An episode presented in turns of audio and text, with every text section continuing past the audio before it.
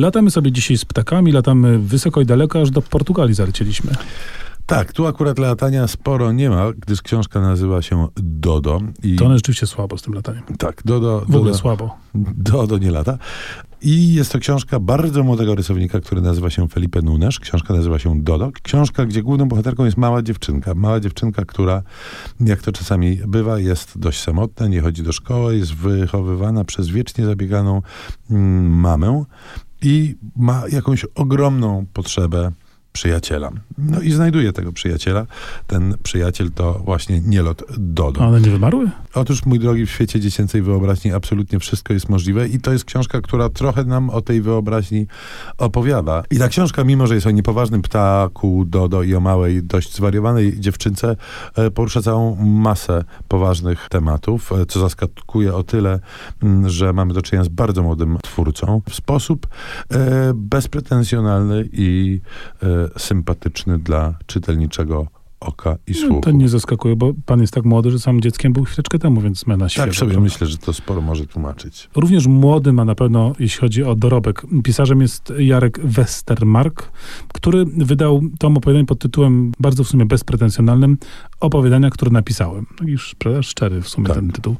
I jednym z tych opowiadań jest to, które nosi tytuł Nędzna garść piór, stanowiące ciekawy przykład tego, jak żywa jest tradycja takiego, no, powiedzmy, ezopowego mówienia o zwierzętach, bo to jest kryminał, czarny kryminał, taki chandlerowski, którego bohaterem jest detektyw Krakacz i który zostaje wplątany przez taką srokę fatal, można powiedzieć, iskierkę w aferę kryminalną.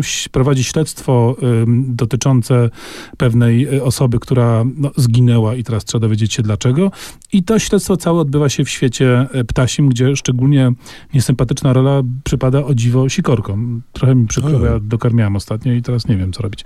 Nie no, będę dalej dokarmiał oczywiście oczywiście. Jest to tyle ciekawa książka, że ona używa tej konwencji zapowej zupełnie na serio. To nie jest puszczanie oka, to nie jest wygłup, to nie jest żarcik, tylko rzeczywiście porządny, prawdziwy, solidny kryminał, tyle że z ptakami, co pokazuje, jak blisko nam do ptaków. Po raz kolejny mamy taką paralelę ludzko-ptasią. Pod jednym względem blisko, pod innymi daleko. E, ptaki na pewno są bardziej od nas różnorodne e, i no, przez swoją kolorowość chyba jednak ładniejsze.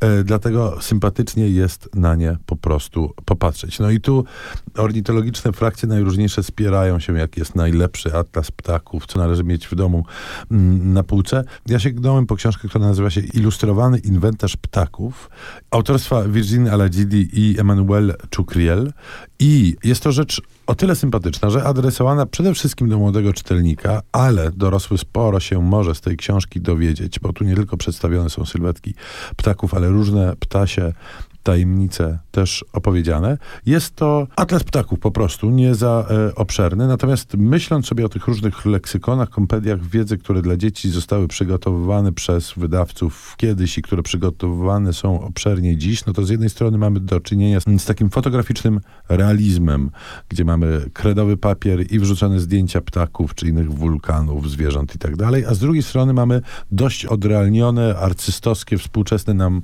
podejście, które często to uniemożliwia identyfikację naszego ulubionego ptaszka, który za oknem sobie fruwa, czy to sikorka, czy inny wróbelek. Tu jest właśnie inaczej. To są takie bardzo konserwatywne, chciałoby się powiedzieć, w formie przepiękne, cudowne, ultrarealistyczne ilustracje. I ja mam wrażenie, że tylko w takim wypadku my jesteśmy w stanie osiągnąć ten efekt, o który w Atlasie Ptaków chodzi. To znaczy te szczegóły, których oko nie zobaczy, oko nasze czy oko aparatu, taki zdolny rysownik jest w stanie odpowiednio wyeksponować.